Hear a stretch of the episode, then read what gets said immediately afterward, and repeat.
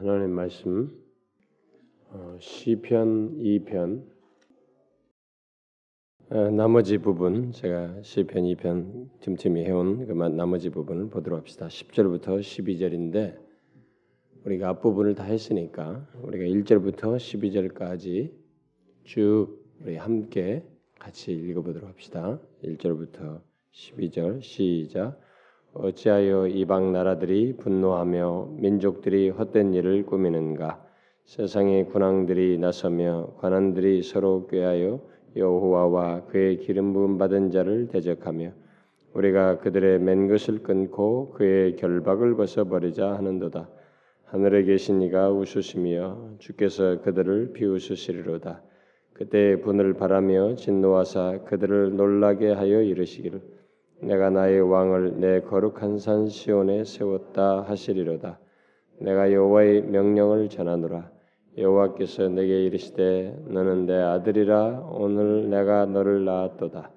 내게 구하라 내가 이방 나라를 내 유업으로 주리니 내 소유가 땅 끝까지 이르리로다. 내가 절장으로 그들을 깨뜨리며 질그릇같이 부수리라 하시도다. 그런즉 군왕들아 너희는 지혜를 얻으며 세상의 재판관들아 너희는 교훈을 받을지어다.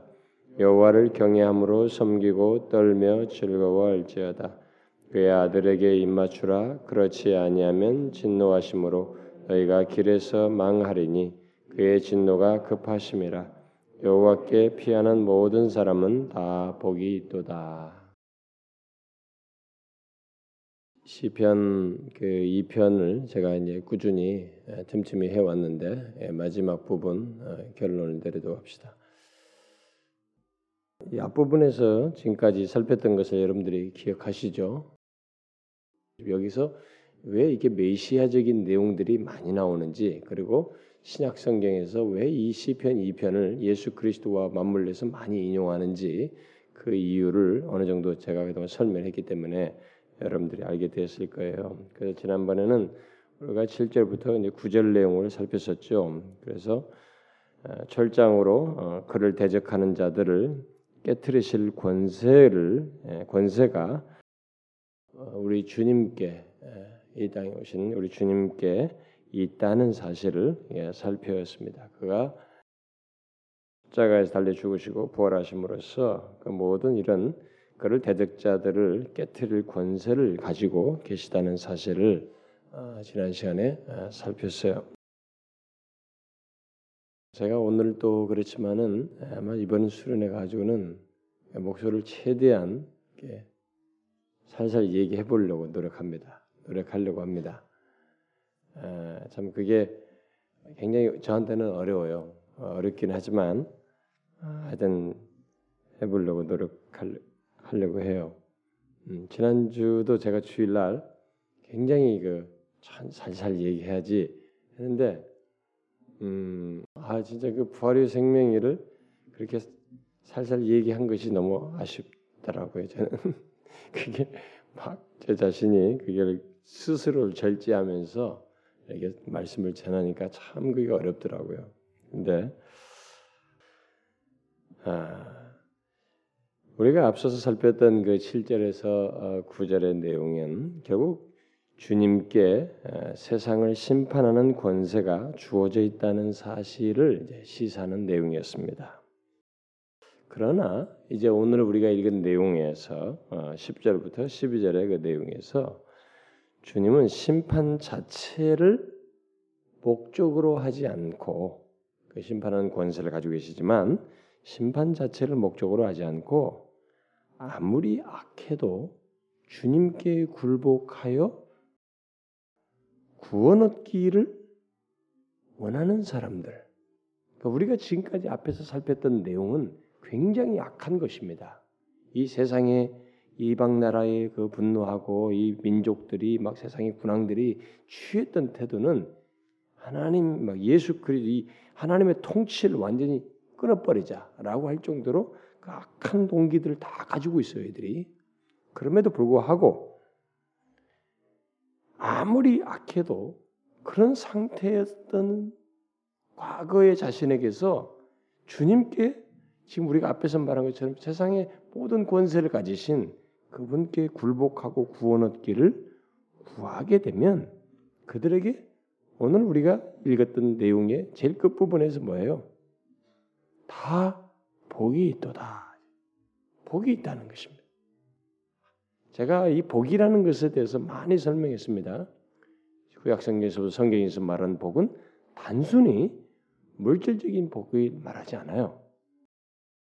하나님과의 관계 속에서 이 부유한 것들을 결국 하나님적인 것들, 하나님의 것들을 소유해서 얻게 되고 누리게 되는 이 모든 것을 말하는 것입니다. 그러니까 그런 혜택을 받는 사람이 된다는 것이에요. 그런 면에서 보면 이 시편 2편의 이 마지막 부분은 굉장히 은혜로운 메시지 그러면서도 이게 초청하는 예, 그들에게 그 사실을 이렇게 알리는 그런 하나님의 은혜로운 콜링이 여기에 담겨져 있고 어, 권면의 메시지가 마지막 결론적으로 덧붙여진다고 말할 수 있어요. 그래서 여기 지금 군왕들아 이렇게 했죠. 군왕들아 또 세상의 재판관들아 어, 또 앞에서 말할 때는 관원들아라고 했는데 이들은 다 하나님을 대적하는 자들이에요. 앞에서부터 나왔을 때 그들은 그러면 이들을 통칭적으로 볼 때 하나님을 대적하는 자들아 이렇게 말하는 셈입니다. 하나님을 대적하는 자들아 주님께 심판의 권세가 있으니 그는 철장으로 깨뜨릴 권세를 가지고 계신 분이시니 그에게 지혜를 얻으며 구원을 얻으라 아니 교훈을 얻으라 이렇게 말하고 있습니다. 여러분 누구든지 하나님을 알기 이전까지 인간의 상태는 이 시편 2편 서두에 나오는 세상의 군왕들과 무슨 관원들 같이 이렇게 적극적으로 하나님을 대적하는 상태는 있지 않더라도 누구나 예외 없이 하나님을 대적하는 상태를 가지고 있습니다. 심지어 오늘날의 교회 안에 와 있는 사람들조차도 노골적으로 하나님을 적대하지는 않지만 하나님에 대해서 수동적이고 부정적인 마음과 생각들을 가지고 있으면 있음으로써 뭔가 예, 이 하나님을 인정치 아니하는 예, 지금 여기서 말하는 앞에 7절부터 9절을 말한 것처럼 하나님 철장을 깨뜨릴 권세를 가지고 계신 분이시라는 것을 조금도 두려워하지 않는 뒤에 보면 우리 내용 오늘 읽은 내용에는 살필 내용에는 떤다는 얘기가 자꾸 나와요 경외함으로 두렵고 떨린다는 얘기 나오는데 떠는 게 없어요. 응? 그런 사람들도 교회 안에 있는데 그런 사람들에게 호소합니다. 답을 하나 제시해 줍니다. 주님께 심판의 권세가 있으니 하나님을 대적하는 자들 수동적인 자들이요. 하나님을 하나님을 인정하지 않는 자들이요.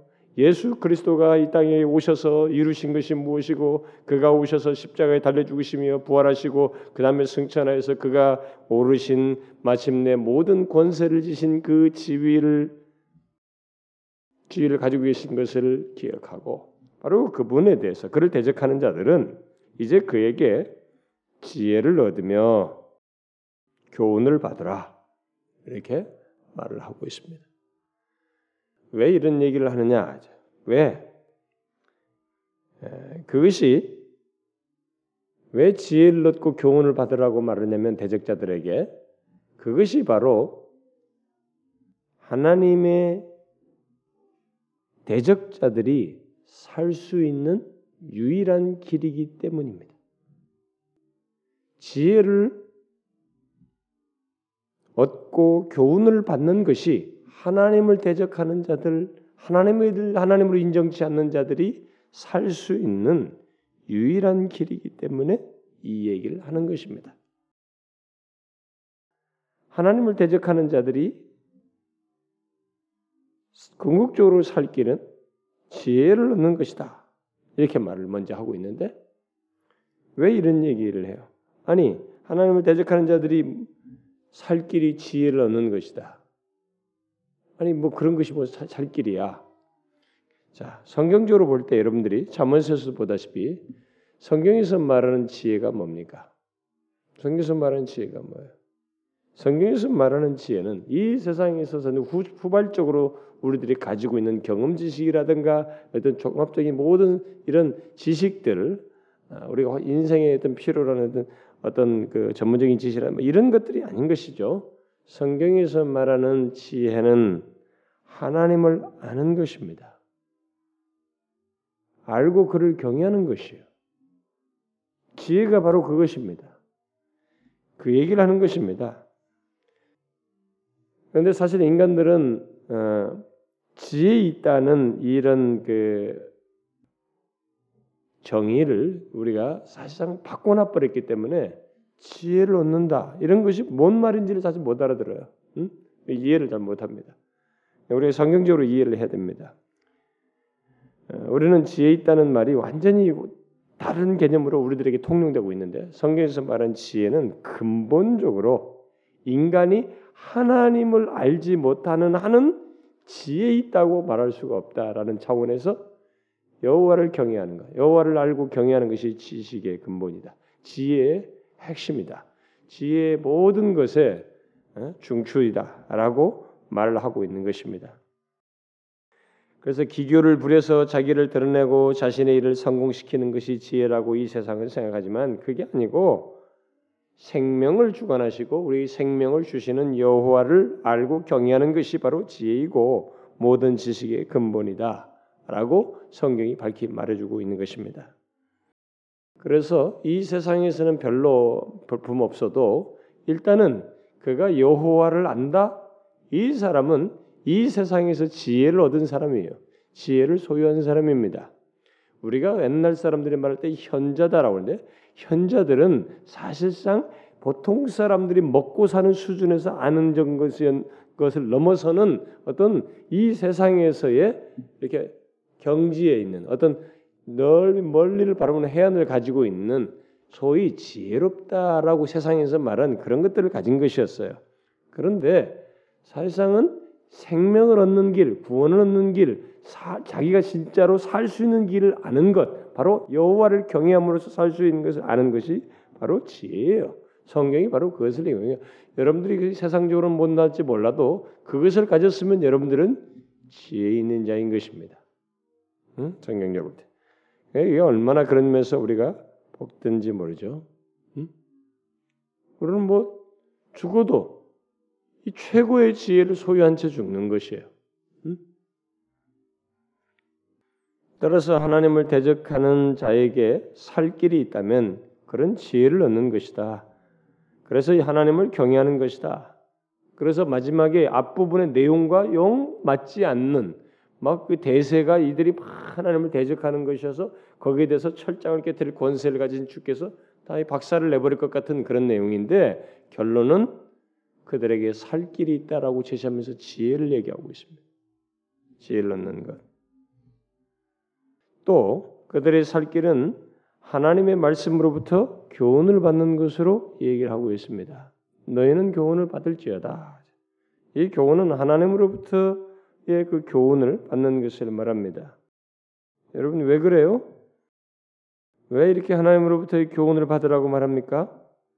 그것은 하나님의 말씀에 생명으로 나아가는 생명을 얻는 길이 있기 때문에 결국 하나님의 말씀은 생명을 얻는 교훈이거든요. 음? 여러분 이 세상에서 가장 결정적인 것, 가치 있는 것은 생명을 얻는 것이에요. 다른 거 다 얻어도 생명을 잃어버리면 끝장이란 말. 예수님께서도 얘기했잖아요. 음? 다른 걸 다 얻어도 목숨을 잃으면 뭐가 의미가 있겠느냐 이죠. 그러니까 근데 바로 이 교훈을 받는다는 것은 하나님의 말씀으로부터 교훈을 받는 것인데 결국 왜, 왜 얘기하냐면 하나님의 말씀에는 바로 생명을 얻는 교훈이 담겨져 있거든요. 생명을 얻는 길이 있단 말입니다. 그걸 제시하고 우리 가르쳐 준단 말이에요. 그래서 하나님을 대적하는 자들에게 살 길은 너희들이 하나님으로부터 교훈을 받는 것이다. 그러니까 이 세상에서 잘나고 뛰어나고 아무리 뭘 해도 소용없어요. 그들이 일단은 하나님의 말씀으로부터 교훈을 받아야 하는 것입니다. 하나님의 말씀 속에 있는 말씀 통해서 우리에게 가르쳐 주고는 생명을 얻는 교훈, 생명 길을 그들은 들어야 하는 것입니다. 그 길만이 살 수 있는 길이에요. 내가 밖에서 뭐 잘났네 이런 거 가지고는 아무 의미가 없는 것입니다.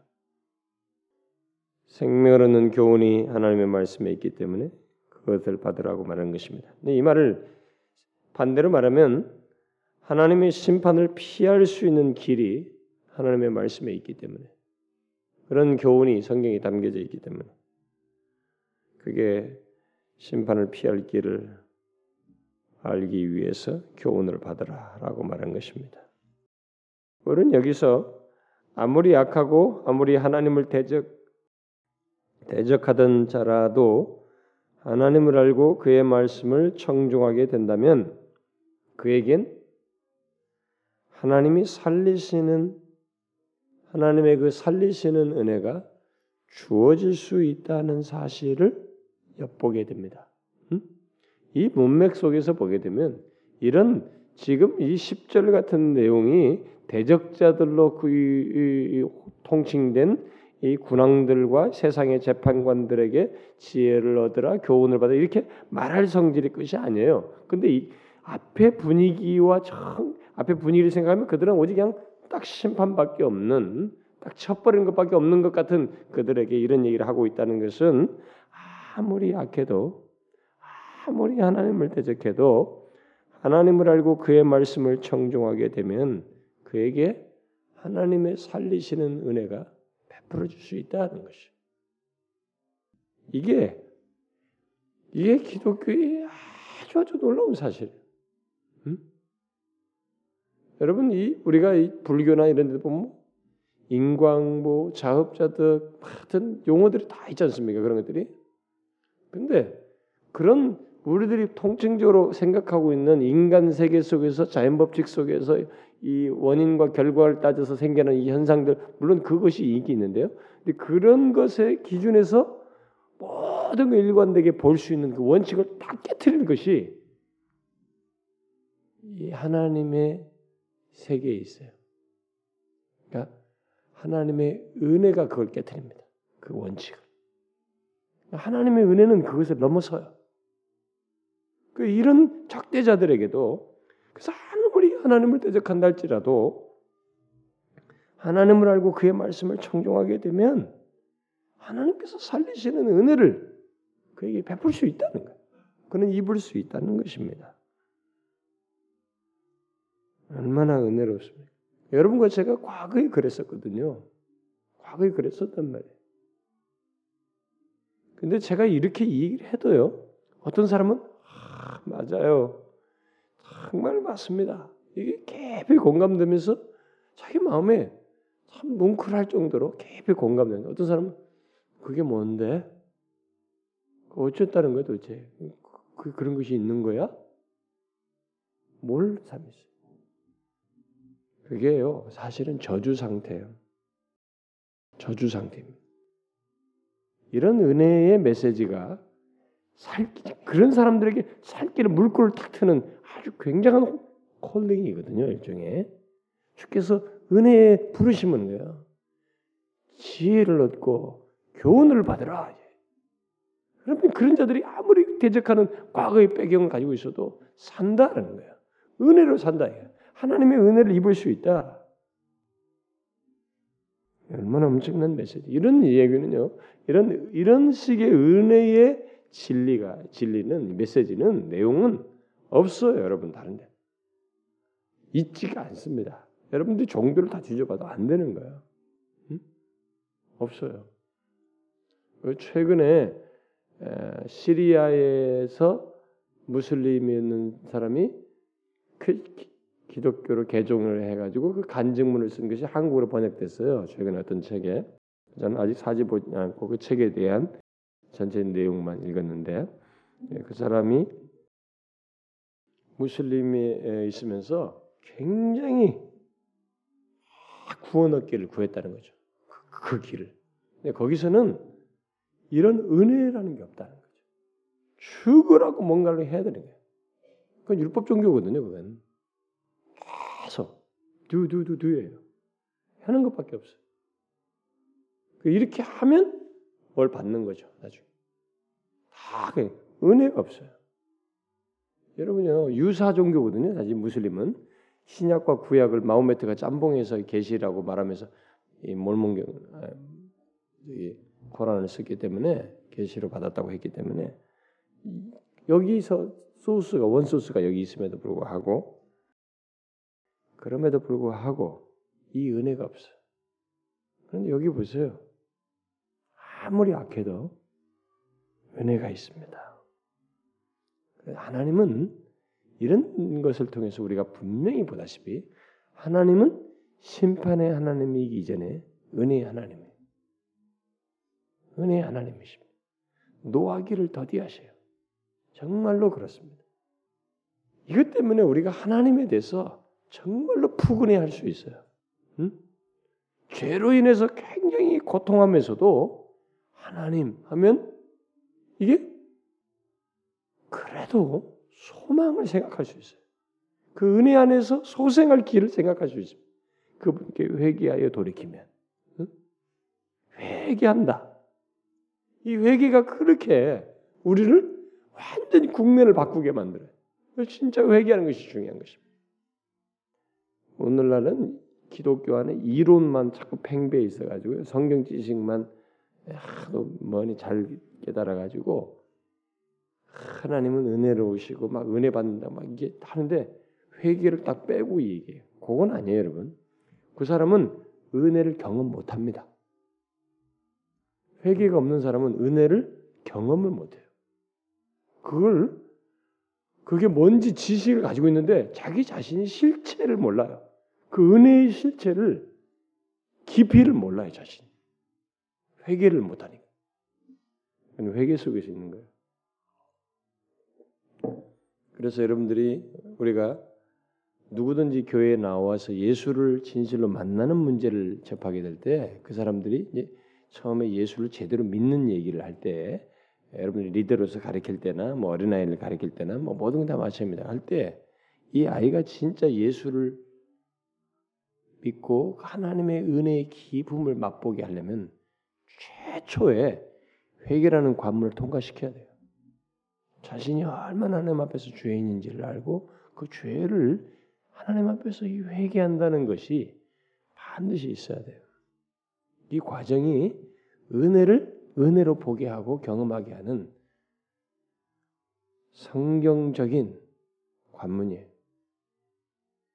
어쨌든 여기서 하나님은 그렇게 하는 자들에게 악했어도 돌이켰냐에게 자신이 심판의 하나님이기 전에 은혜를 베푸시는 하나님이요 노하기를 더디하시는 하나님이신 것을 결국 드러내신다는 사실을 우리에게 말해주고 있습니다. 자, 그런데 그 11절과 12절에서 그 사실을 어, 분명히 이제 또 다각적으로 덧붙여서 말씀을 하고 있는데 먼저 여호와를 섬기라.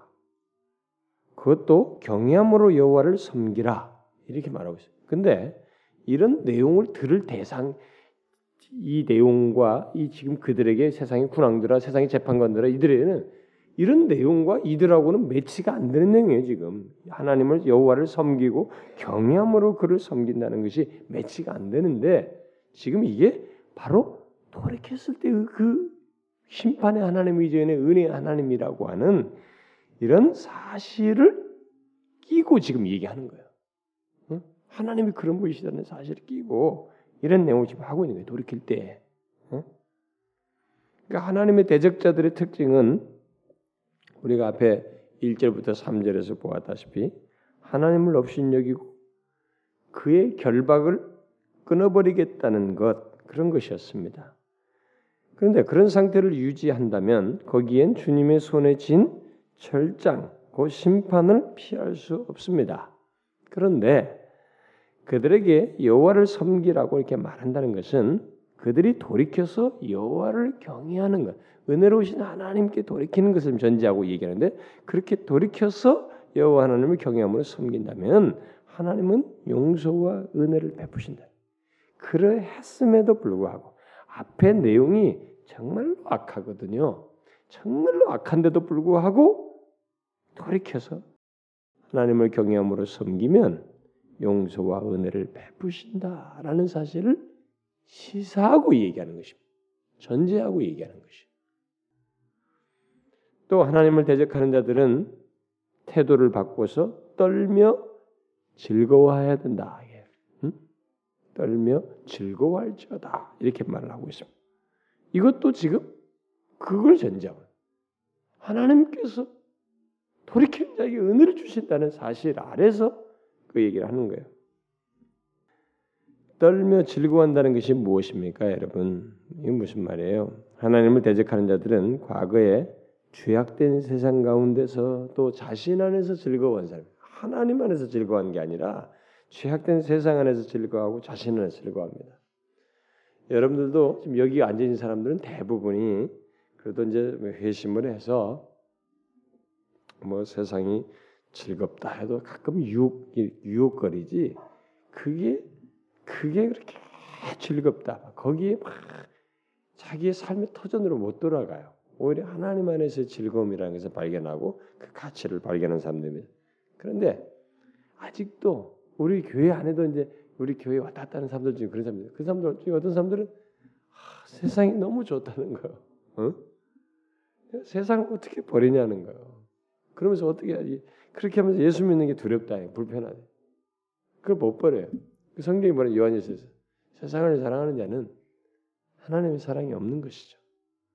그런 사람들은 교회를 오고 있지만 뭔가 어떤 필요에 의해서 오든지 말든 그 사람은 소속 자체가 세상이에요. 응? 넌 크리스찬입니다.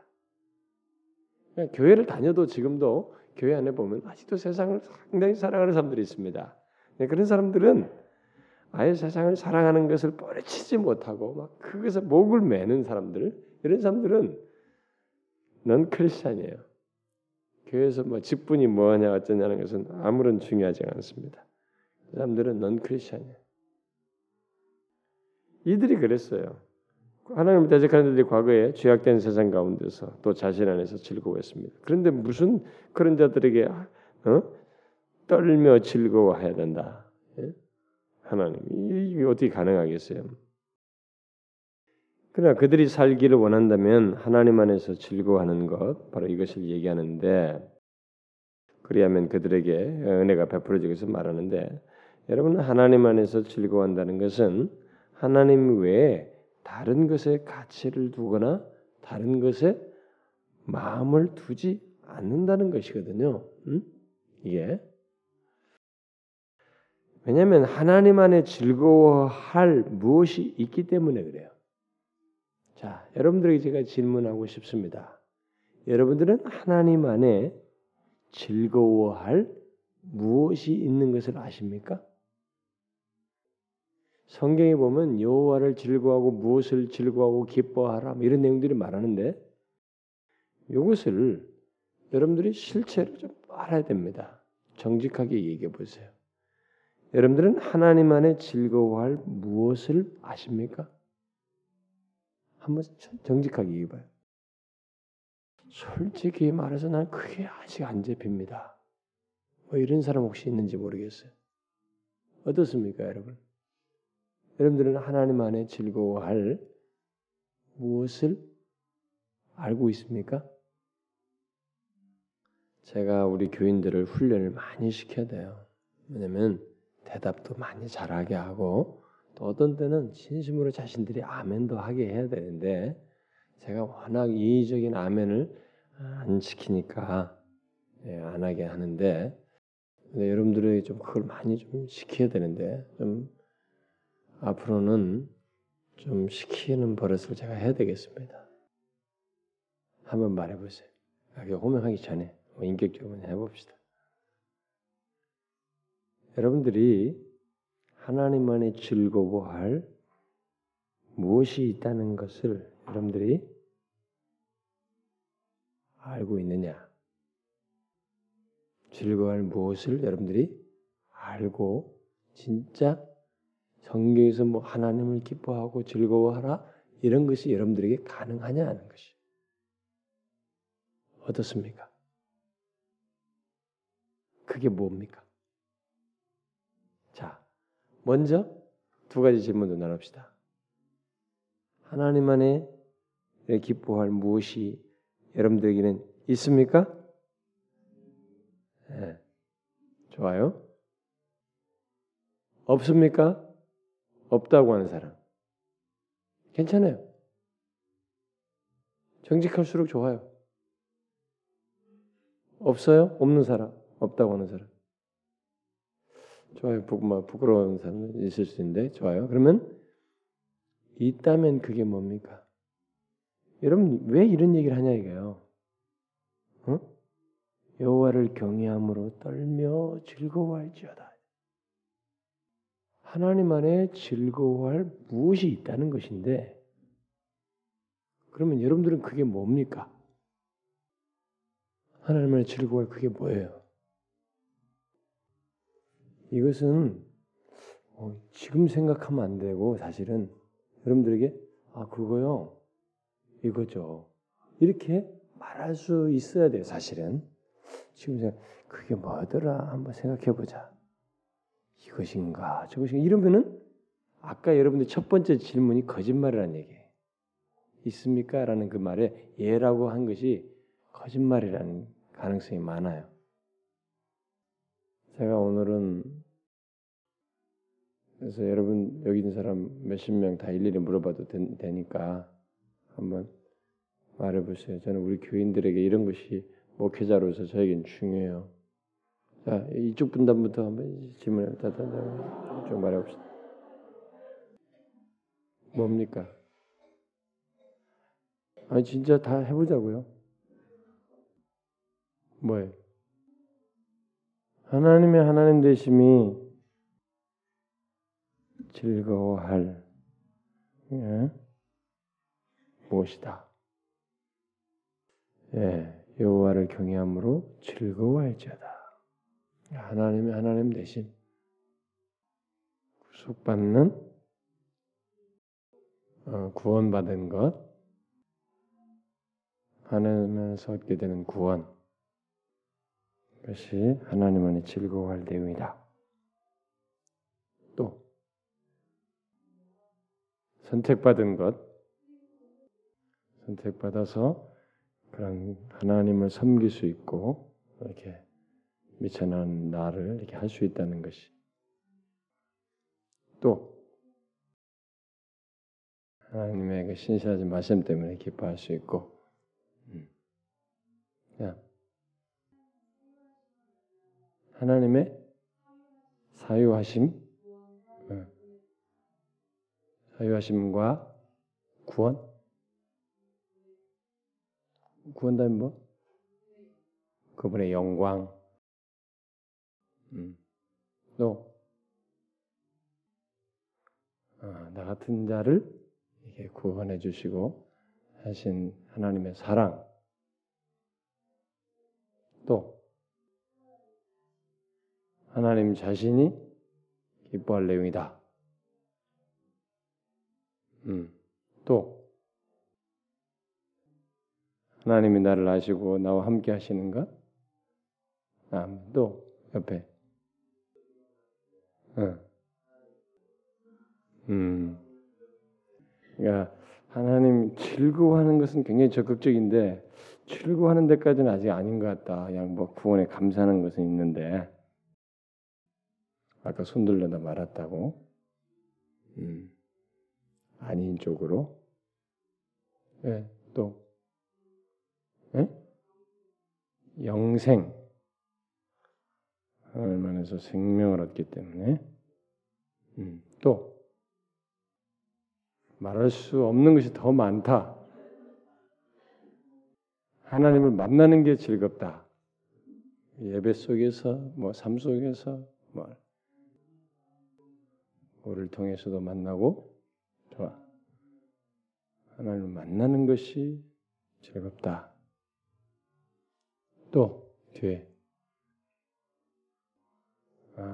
이 세상을 책임져 주신다는 것이 기쁘다. 미스터 강. 에? 하나님의 은혜가 감사.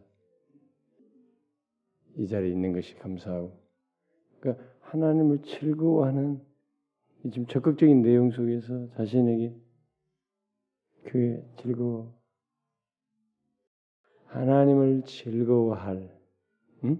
지금 이게 지금 하나님 말씀 즐거워할 적극적인 내용으로서 지금 말하는 거예요. 그게 본인에게.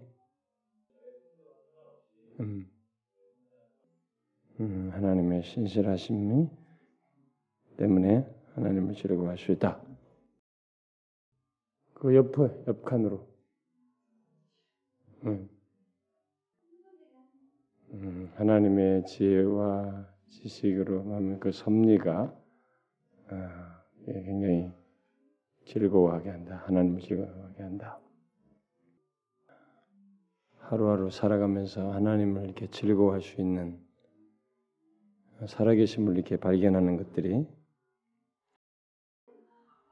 여러분 제가 여기까지 다 안 가겠습니다. 여러분 제가 이 질문은 나중에 제가 또 할 겁니다. 저는 하나님을 즐거워한다, 기뻐한다는 것이 무엇인지를 이론을 넘어서서 성경이 말하는 것과 왜 그런 내용이 가능한지와 그 가능한 내용이 우리에게 있어서 어떻게 소유될 수 있고 소유됐는지를 문제를 저는 시리즈로 나중에 살피려고 그래요. 그래서 믿음과 기쁨 시리즈를 할 때 하든지 어떤 식으로든 그걸 다루려고 하는데 여러분 하나님 안에 즐거워할 무엇이 우리에게 있어서는 분명히 있어야 됩니다. 가장 크게는 그냥 하나님 자신이 즐거움의 대상이 되어야 되겠죠.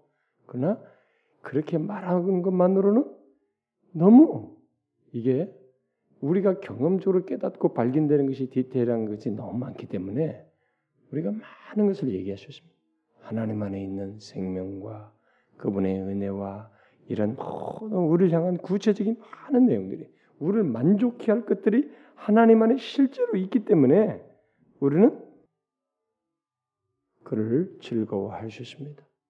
사실 여러분 우리가 예수 믿으면서 그것을 발견해야 그것을 알고 살아야 사실 이 세상의 다른 것들에 하나님 외에 다른 것들에 가치를 두지 않고 다른 것에 마음을 두지 않을 수 있습니다. 그러니까 만약 그런 것이 실제로적으로 우리에게 발견되지 않냐고 소유되지 않으면서 당신들이 세상을 세상은 재미가 없어요. 세상 걸 버리세요. 이거면 아, 무슨 소리예요? 나 세상이 좋은데 이 사람 사실 자체가 세상이 좋기 때문에 흥미가 있고 너무 이, 이 뭔가 자기에게는 잡아끄는 뭐가 있기 때문에 사실은 방식이 다른데요. 아, 이건 세속적이고 유격적인 것인데도 불구하고 그, 그래도 자기에게 총체적으로 자기 존재에 있어서는 너무 그게 매력적이기 때문에 그걸 못 놓아요. 근데 그것을 압도할 만큼 하나님 안에 즐거워할 무엇이 우리에게 명확해야 됩니다. 예수 믿는 사람들은 사실 이것을 소유한 것이거든요. 응? 그러니까 이들에게 지금 이런 얘기를 하는 것은 너희들이 하나님께 돌아옴으로써 이렇게 할 수 있어야 된다는 거예요. 응? 하나님의 즐거워할 무엇을 알고 응? 그것을 즐거워할 수 있어야 돼. 그런데 여기서 여러분들이 흥미있는 사실은 이제 나중에 그 어, 하나님을 기뻐하는 문제를 얘기하면서 언급할 내용이 지금 여기에 나오고 있는데 이 구절에 즐거워하는 문제를 얘기하면서 떨며를 같이 말하고 있다는 것이에요. 이것이 우리가 기쁜 문제를 생각할 때 반드시 함께 생각해야 할 아주 중요한 균형이에요, 여러분. 이 많은 사람들이 어, 뭐 어, 존 파이퍼 목사 같은 사람이 조나단 에드워드 같은 것을 통해서 뭐 발견하고 무슨 하나님의 이런 기쁨에 대해서 굉장히 많은 얘기를 하고 있습니다만은 이제 그러다 보니까 그쪽이 기뻐하는 문제를 다양하게 많이 말하는데 이제 거기서 뭐 그 사람은 다 이해를 하고 그런 내용들을 밝히고도 있어요 이 요소를 그럼에도 불구하고 비중이 이 균형에서의 떨며의 기중이 비중이 상대적으로 좀 적어요. 근데 성경은 하나님을 즐거워하는 문제를 얘기할 때 이상스럽게 떨며를 같이 얘기하고 있어요. 이게 즐거워함에 하나님을 즐거워함에 아주 중요한 균형적인 어떤 내용이에요. 근데 이게 지식으로서 말하는 게 아니고 실제 하나님을 즐거워하는 문제에 있어서 우리에게 있어야 하는 또 있기도 한 아주 중요한 내용입니다. 이게 뭐예요? 거룩한 떨림이에요. 그러니까 우리가 하나님을 즐거워할 때 이 즐거움은 희희낙낙이 아닙니다. 기분 좋은 것이 아니에요. 감정적으로 싹 좋은 이런 정서상에서 싹 흥분되는 그것만이 아닙니다. 거기에는 이상스럽게 이 거룩한 떨림이 있는 가운데서의 즐거움이에요. 그래서 이게 이런 이해와 경험과 정서라는 것이 다른 데서 찾아볼 수 없어요. 여러분 우리가 하나님 앞에서 처음에 돌아오면서 회개할 때 죄를 회개하면서 아, 그것이 너무 고통스럽네. 죄가 막 했는데 그런데 거기서 하나님 앞에서 죄를 회개하면서 찔림과 떨림을 갖는데 거기서 우리가 즐거움을 경험합니다. 기쁨을 경험해요. 이 거룩한 떨림이 있는데 기쁨이 있습니다. 우리는 이런 내용을 어, 오늘날 이 시대에 하나님을 기뻐하고 막 찬양하는 사람들이 막 경배 찬양 이런 사람들이 막 하나님을 기뻐합시다 막 즐거움시다 막 얘기하잖아요. 이게 하나님을 즐거워한다는 개념을 다 왜곡시켜 버리는 잘못된 유포예요. 그게 잘못된 환경들입니다. 그런 것으로 하나님을 기뻐하고 즐거워하는 것으로 전체를 그리면 안 되는 것입니다. 그런 표현이 가능해요. 그렇지만 이런 표현조차도 거기에는 떨림의 요소가 같이 있어야 돼요. 거룩한 떨림이 있는 것입니다. 하나님을 즐거워하면은 이 거룩함 요소가 같이 있어야 돼요. 그러니까 이것이 상실되니까 오늘날의 이 경배 찬양 이들이 이 딴따라 수준으로 발전을 해버려 자꾸 막 열광을 하는 거야. 거기에 어찌 찬양하고 즐거워하고 하나님을 즐겁다고 굉장히 하는 것은 있지만 이상스럽게 거기에는 거룩한 떨림이 없어요. 그게 없습니다. 그것이 잘못됐다는 것을 말해주는 거예요. 성경에서 하나님을 즐거워하면은 이 거룩하신 하나님 분명히 그가 은혜로우신 하나님이지만 그 거룩하신 하나님을 즐거워하는 것에서 뒤따르는 이 묘한 우리가 누구도 만나보지 못하고 누구하고도 상종해 보지 못한 고유한 하나님 거룩하신 하나님을 즐거워하는 데서 같이 갖게 되는 이 거룩한 떨림이 있어요. 이게 같이 있는 것입니다. 이게 분리되는 것이 아니에요. 경외스러운 떨림이 있는 것입니다. 우리가 앞에서 보았잖아요. 응? 하나님을 대적하는 자들의 태도가 어땠는지 보았지 않습니까? 이들이 뭐였어요? 뭐, 뭐 뭐였어? 비, 우, 야, 뭐, 어? 분노하고 말이죠. 헛된 일을 꾸미고 막, 야 여호와의 기름 부음 받은 자를 대적하자 막 이러면서 결박을 끊어버리지 벗어버리자. 이들이 뭡니까? 하나님을 인하여서 뭐 떨기는커녕 그를 향하여 대적의 계획을 짜고 서로 의견을 같이 하고 공공연히 하나님의 결박을 끊겠다고 이게 장담하는 그런 사람들이었습니다. 그러나 그런 오만함과 하나님을 향한 대적으로부터 거룩한 떨림, 곧 거룩한 두려움이에요. 거룩한 두려움을 가지고 그 앞에 나온다면 하나님은 그들에게 은혜를 베풀 것을 말하는 것입니다. 이때 발견되는 하나님, 그 은혜로우신 하나님이 말할 수 없는 즐거움으로 같이 경험케 하는 것이 하나님 안에 있는 이 부유한 것으로 즐거워하게 하는 기뻐할 내용으로 그들에게 소유되게 하는 것입니다. 그래서 이 거룩한 떨림은 하나님을 믿는 우리 모든 그리스도인들의 삶의 특징이라는 것을 사실은 균형 있게 같이 알고 있어야 돼요. 성경에서 이게 밝히고 있지 않습니까?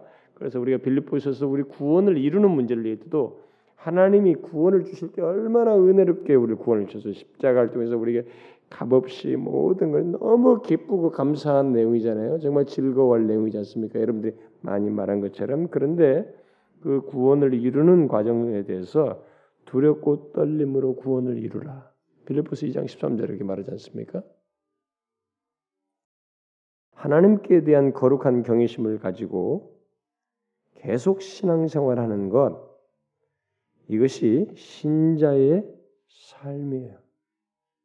거기에는 분명히 하나님을 즐거워하고 하나님 안에서 발견되는 많은 것들을 기뻐하고 즐거워하는 것이 있는데 바로 이것이 신자의 삶입니다. 어? 이런 거룩한 경외심을 가지고 신앙생활하는 것이 그것 없이는 구원을 이룰 수가 없어요. 그래서 오늘날의 교회 안에 있는 이 가벼운 거 있잖아요. 거룩한 경외심이 사라져버린 가벼운 즐거움들, 가벼운 기쁨들, 이게 가짜 기쁨이에요. 가짜 기쁨이에요. 마지막으로 여기 하나님을 대적하는 자들은 그들에게 그 아들에게 입맞추라 이렇게 말해요. 응? 그, 아, 그 아들에게 입맞추라 이렇게 말하고 있습니다. 이것도 지금 이제 같은 맥락인데요. 이 말은 그리스도께 곧 이 땅에서 비천한 인생을 살고 십자가에 죽으신 바로 그분께 복종해야 한다는 것을 말하는 거죠. 만일 그리스도께 굴복하지 않고 거부한다면 거기엔 한 가지 결과밖에 없다고 이제 덧붙이게 됩니다. 그러니까 이런 굴복이 있어야 된다. 음? 그 하나님 대적하는 자들에게 살 길은 이런 굴복밖에 없어요. 그 아들에게. 응? 바로 그 아들에게 십자가를 지시고 부활하신 그분께 복종하는 길밖에 없다. 그러나 만일 그에게 굴복하지 않고 거부한다면 한 가지 결과 뭐예요? 그렇지 아니하면 진노하심이라 진노하심으로 진노하심이 예, 진노하심으로 망하게 될 것이다 말하고 있습니다. 근데 여기서 길에서 망한다 이렇게 말하는 것은 인생에 가는 길, 곧 과정 중에서 어느 때에 진노의 멸망을 받게 돼, 진노를 힘리 받게 될 것이다. 라는 얘기입니다. 이 말은 뭐예요? 우리가 뜻을 이루기도 전에 하나님께서 어, 진노하신다는 거죠. 그래서 여기 그 진노가 급하다. 그의 진노가 급하십니다. 이렇게 말해 급하다는 거예요. 그 말은 하나님께서 주신 기회를 거부하고 그리스도를 거부하는 자에게 이말 진노는 지체하지 않고 온다는 것입니다.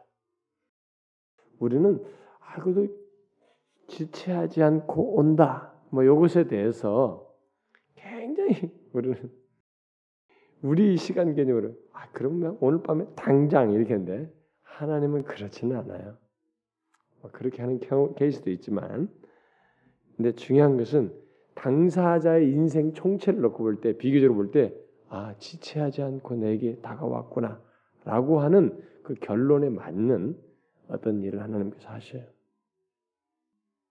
그래서 여러분 하나님을 대적하는 것에 이 지속하는 시, 간은요 자기는 내일이 있고 그 다음도 있고 10년이 있다고 생각하는데 그것은 자기 착각이에요. 이 살얼음을 걷는 것입니다. 시편 73편 기자인 것처럼 시편 73편 기자 말대로 절벽 낭떠러지에서 지금 그 얘기하고 있는 거예요. 자기는 하나님을 등지면서도 막 10년, 20년을 바라보며 현재 부유하고 뭐 악인이 잘 된다고 했잖아요. 악인이 눈이 둥둥 붓고 뭐 잘 되는 게 자기는 미래가 창창하다고 생각해요. 근데 하나님이 딱 보여줬잖아요. 시편 기자에게. 근데 절벽에 서 있었어요. 그 사람이. 끝이야 바로 뒤에가.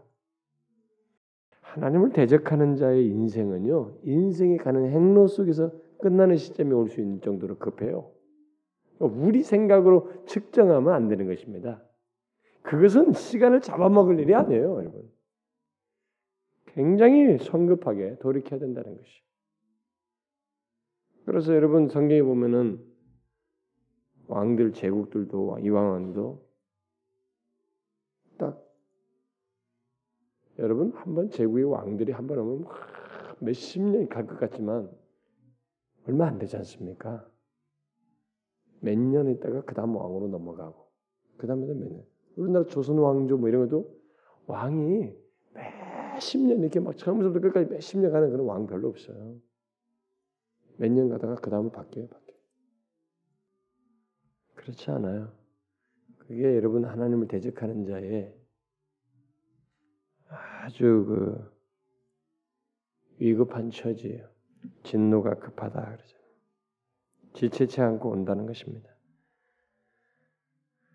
그러나 반대로 마지막 한 번 더 얘기합니다. 12절 끝에 뭡니까?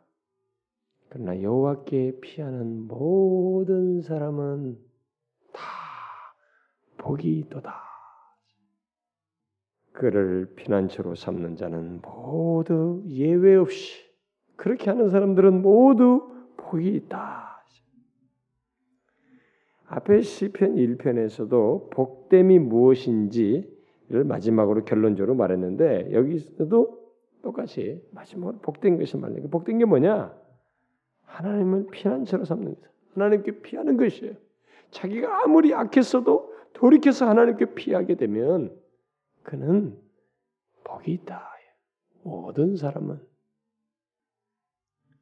전체적으로 시편 2편에서 여러분들이 뭘 느끼십니까?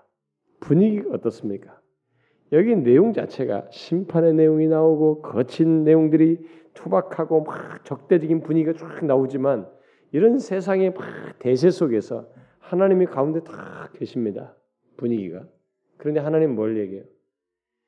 아들을 시온산에 세워서 바로 쓸어버리지 않고 아들을 시온산에 세워서 십자가를 통하고 부활하는 것을 통해서 일을 하시면서 마지막까지 자기에게 피하는 자는 모두 복을 주겠다고 하는 은혜로운 태도를 견지하고 있습니다. 얼마나 놀랍습니까, 여러분? 우리는 이런 것을 그냥 아, 무슨 뭐 연속극의 좋은 해피엔딩으로 생각하면 안 됩니다. 굉장히 현실적으로 생각해야 됩니다. 여러분들의 현재 모습이 어떤지 모르겠어요. 어떤 상태인지 모르지만 여러분들이 살 수 있고 복을 얻는 길은 지체하지 않는 거예요. 하나님부터 멀어진 이 태도나 멀어진 관계라든가 하나님을 거역한다든가 하나님에 대 수동적인 것에 대해서 지체하지 말고 속이 속이 하나님께 피하는 것이 그를 의지하는 것입니다. 그분께 나오는 것이 돌이키는 것입니다. 그 사람은 모두 복이 있다. 하나님의 은혜를 얻는 것입니다. 이 은혜를 놓치지 말라는 것이. 예? 여러분들이 현재 건강한 상태, 영적으로 건강한 상태에 있어도 이 사실을 알고 있으면 언젠가 여러분들에게 마음에 참 이렇게 공백이 생길 때 이 진리가 여러분들에게 막 작동하는 것입니다. 그래. 여호와께 피하는 자는 모든 사람이 다 복이 있다고 그랬어요. 피하는 것이 그분께로 나가는 것입니다. 돌이키는 것이 그 사람 그들은 복이 있습니다. 하나님은 은혜를 베푸셔요. 정말로 그런 자들에게 노하기를 더디하십니다. 이 하나님을 만나는 것을 주저하지 말라는 거지. 응? 여기서 말하잖아요. 지혜를 얻고 교훈을 받고 여호와를 경외함으로 섬기며 떨며 즐거워하고 그분께 피하라. 그 아들에게 입맞추라. 굴복하여 돌이키라. 그러면 복이 있다. 은혜를 얻을 수 있다. 이 하나님을 기쁨으로 만나고자 하십시오. 이 하나님께 항상 편안하게 생각하셔야 됩니다. 이 하나님께 나오는 것을 즐거워하셔야 합니다. 여러분들의 상태가 어떻든 간에 현재 상태든 미래의 상태든지 여러분들의 인식 속에 여러분들의 존재의 중심에 이 시편 2편을 통해서 말하는 이 확고부동한 하나님의 은혜로운 메시지가 여러분들에게 새겨져서 어떤 상태든 어떤 모습 속에든 그분께 피함으로써 복을 얻는 은혜를 얻는 여러분들이 되길 바래요. 기도합시다.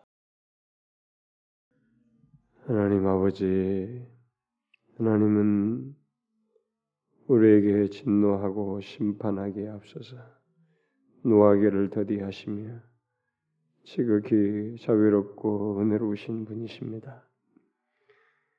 아무리 하나님을 크게 대적한 자라 할지라도 회개하여 지혜를 구하며 교훈을 받는 자들에게 그의 아들에게 입맞추며 굴복하는 자에게 여호와께 피하는 자에게 자비와 긍휼을 베푸시고 복을 베푸시는 분이십니다.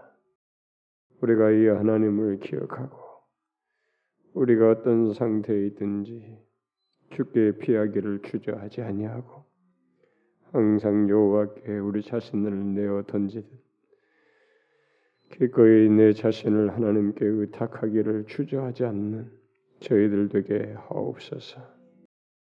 우리 가운데 있는 모든 지체들, 저들이 다 다양한 상태에 있겠으나 이 은혜로우신 하나님을 만나는 복을 모두에게 허락하여 주옵소서. 예수 그리스도의 이름으로 기도하옵나이다. 아멘.